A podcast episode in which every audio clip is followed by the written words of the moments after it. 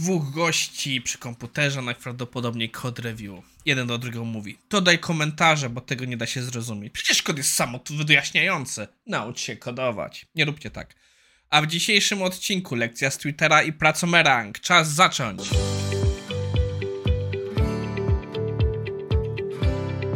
Cześć, nazywam się Maciej Wyrodek, a to jest IT Morning na 27 marca 2023.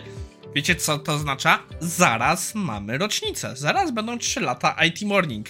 I tu pytanie do was, czy tylko... Ja mam problemy jak widzę jakiś numer, na przykład 23 i ja zacząłem w 2020 i powiedzieć, czy to teraz jest 3 czy 4, bo miałem już problem, bo jakoś zawsze jest ten moment graniczny, zawsze mam problem powiedzieć, czy to jest ten rok poprzedni, czy ten właściwy. Ja nie wiem, czy potraficie zrozumieć, o co mi chodzi w moim problemie z tymi liczbami. Może jest to coś związane z dyslekcją. Anyway, wracamy po tym, jak mnie trochę choróbsko rozłożyło i nie mieliśmy w dwa dni odcinka. E, dzisiejszy odcinek może być trochę dłuższy, bo oba artykuły mam dość dużo do powiedzenia. Postaram się zmieścić w limicie czasowym, ale ostrzegam, zresztą ponoć widzicie po, po, po barze na dole, że to jest długi odcinek. Ale żeby więcej nie przeciągać, przechodzimy do naszego pierwszego materiału, którym jest lekcja z Twittera. Jest to bardzo rozbudowany artykuł, który jest niestety trochę gdybaniem. O co chodzi? Na początku. E, o, przepraszam, muszę się napić herbatę. Dzisiaj piję czarną herbatę Earl Grey z, z różą i cytryną. No i nie mam nic do powiedzenia o tej herbacie. A zresztą jeszcze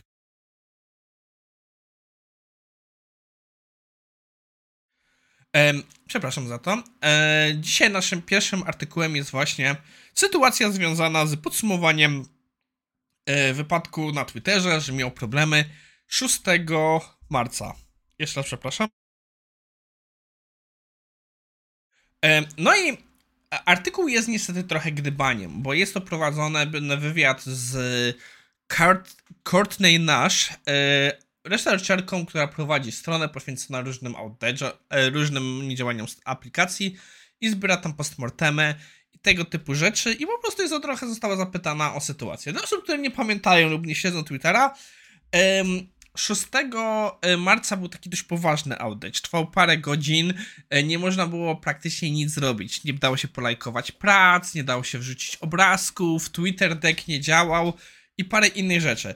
Też jest to o tyle ciekawe, bo na przykład przez to, jak Twitter ma problemy, ostatnio gdzieś mi się odpalił poza schedulerem z dużym opóźnieniem e, jakiś post zaskedulowany na Twitterze.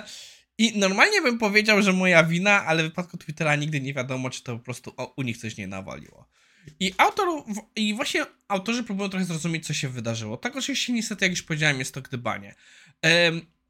Sytuację jeszcze bardzo zaognia fakt, że Elon Musk powiedział, że to jest wina spowodowana przez jednego inżyniera, który po prostu rzucił błędną konfigurację, która po prostu popsuła API. No i powiedział, że cały system jest bardzo kruchy i w ogóle wymaga przepisania. Tutaj jest dużo właśnie dyskusji z tym, czy on miał rację.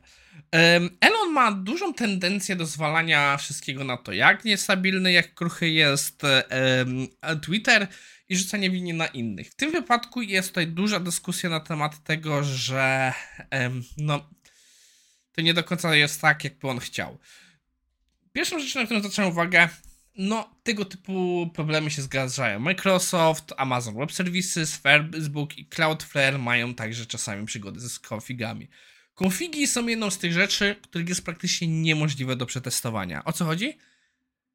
Jeśli nie mamy idealnie odtworzonego produkcji, a nie mamy, większość z nas nie ma, nawet firmy, które twierdzą, że mają idealnie otworzoną produkcję, to to nie jest często tak dobrze odtworzona, łatwo popełnić błąd. Konfigi jest bardzo trudno przetestować między środowiskami, przewidzieć wszystkie ich zależności między E, różnymi takimi rzeczami. Naprawdę konfigi jest jedną z najtrudniejszych rzeczy do testowania. Tak na, e, bardzo często nawet nie wlicza się ich w zakres normalnego testowania, chyba że dodanie nowej opcji w konfigu.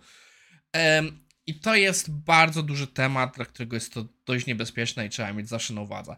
W teorii zmiany w konfigach są łatwe do naprawienia, bo możemy przerzucić starą wartość i, ta, i tak dalej, i tak dalej, ale no, jak widać, nie zawsze. I tak, I tak, żeby tutaj było, autorzy następnie wchodzą w dyskusję, że dlaczego ten system jest kruchy. Bo przecież czy dlatego, że Musk zwolnił ponad 75% jak mniej więcej całego stafu inżynierskiego, czy jest dlatego kruchy, że architektura jest przestarzała, jest dużo legacy kodu, czy dlatego, że po prostu on też zrobił ogromne cięcia, jeśli chodzi o koszty data centers, więc nie ma redundancji, nie ma gatewayów, nie ma indeksów. Czy do tego też, że obecnie zmieniła się polityka i po prostu dostarczają o wiele szybciej bez testowania i przyjrzenia się jakości. Autor twierdzi, że tak naprawdę to są wszystkie powyższych e, tematów. Ja się z nim zgadzam, bo jest na pewno duża kruchość w ich systemie, ale jego mandat, żeby szybko dostarczać i przy takich cięciach kosztów, to nie mogło się bez tego obejść. I ja jestem naprawdę ciekaw. Mam nadzieję, że zobaczymy za jakiś czas większe podsumowanie tego wszystkiego, co się wydarzyło. Jedna rzecz, która tak trochę off-topowo, ja już nieraz mówiłem o tym, ale zastanawiałem się, jak zwolnienia w Twitterze i to jak Musk masowo zwolnił y, obsadę Twittera wpłynie na poszerzenie działu inżynieringu na świecie. Bo przecież jeśli on może zwolnić 75% strony i ta strona działa, no to chyba źle nie jest. Ale takie sytuacje jak to pokazują, że też nie jest super zielono.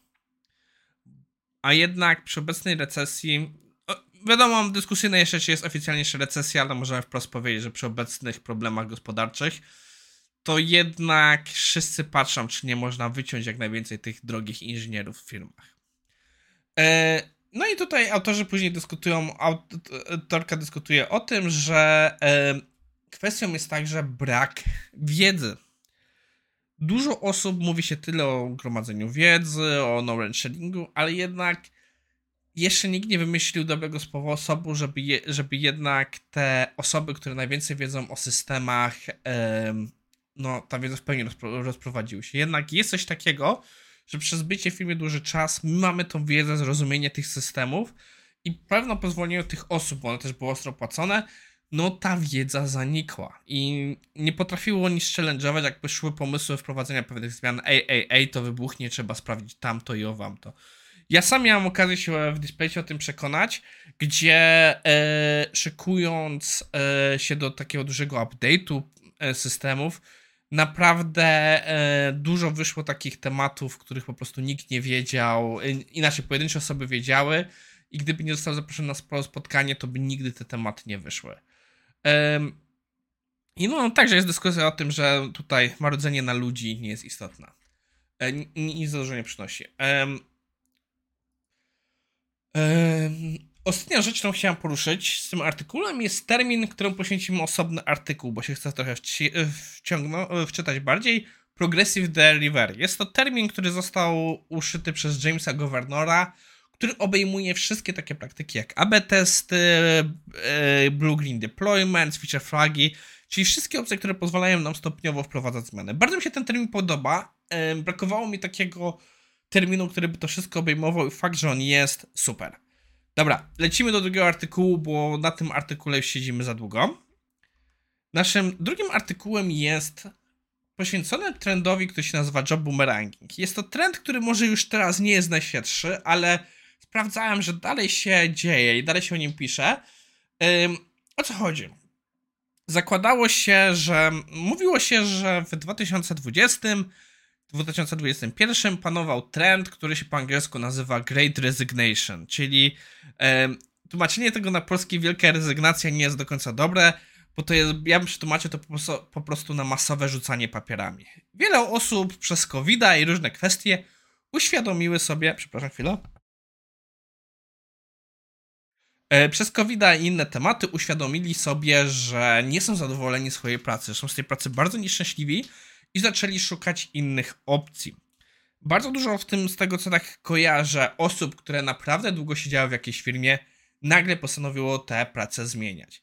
I jak się okazuje, wiele z tych osób, um, no, przekonało się, że to nie do końca jest tak fajnie, ta nowa praca wcale nie jest lepsza i na przykład ich marzenia, żeby zostać barystą, czy tam e, sprzedawać na przykład na Etsy jakieś wydmuszki, inne rzeczy, wcale nie przynosi im pieniędzy takich, jakich potrzebują, żeby utrzymać swój styl życia, nie daje im takiej satysfakcji, jak oczekiwali, no i wracają do firm. I też firmy bardzo często to przyjmują.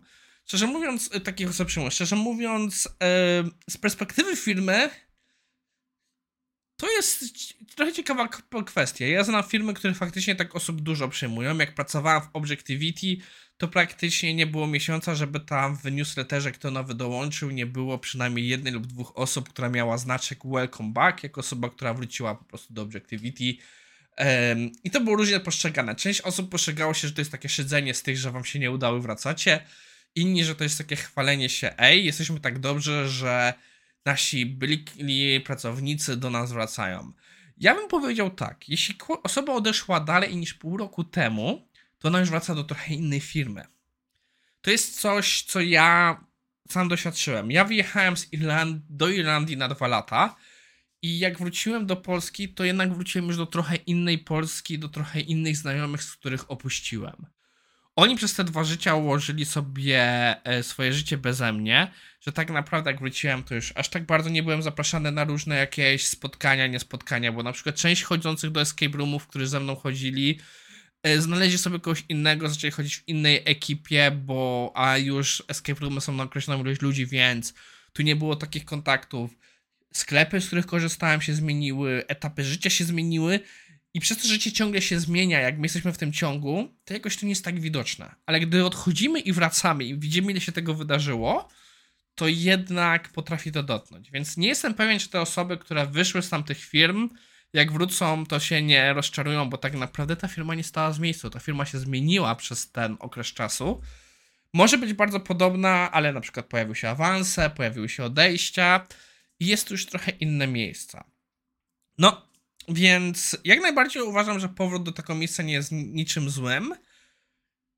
Tylko pytanie, czy problem, który został, który nas tam stamtąd wygnał, został rozwiązany. Bo jeśli to jest tylko spróbowanie czegoś nowego, i zobaczyliśmy, że nam to nie pasuje, nie ma problemu. Ale jeśli uciekaliśmy, bo jest na przykład wypalenie zawodowe i ta firma nas zniszczyła, no to nie wiem, czy powrót jest na pewno właściwą decyzją. Okej, okay, podsumujemy. Jest to pierwszy odcinek po przerwie nagrywania z powodu choroby. Jak widzicie, jeszcze trochę mnie męczy i nie jest wszystko idealnie.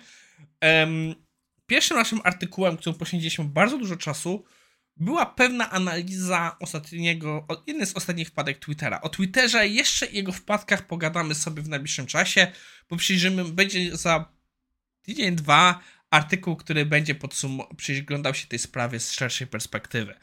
E, naszym drugim artykułem jest trend, który się nazywa job boomeranging. E, nie jestem świecie przekonany, że to jest faktycznie trend aż tak wielki, żeby po, potrzebował na swoją nazwę bo moim zdaniem to się zawsze działo, tylko po prostu przez to, że wcześniej więcej ludzi odchodziło, nagle też widzimy więcej tych powrotów. No i to wszystko widzimy się jutro.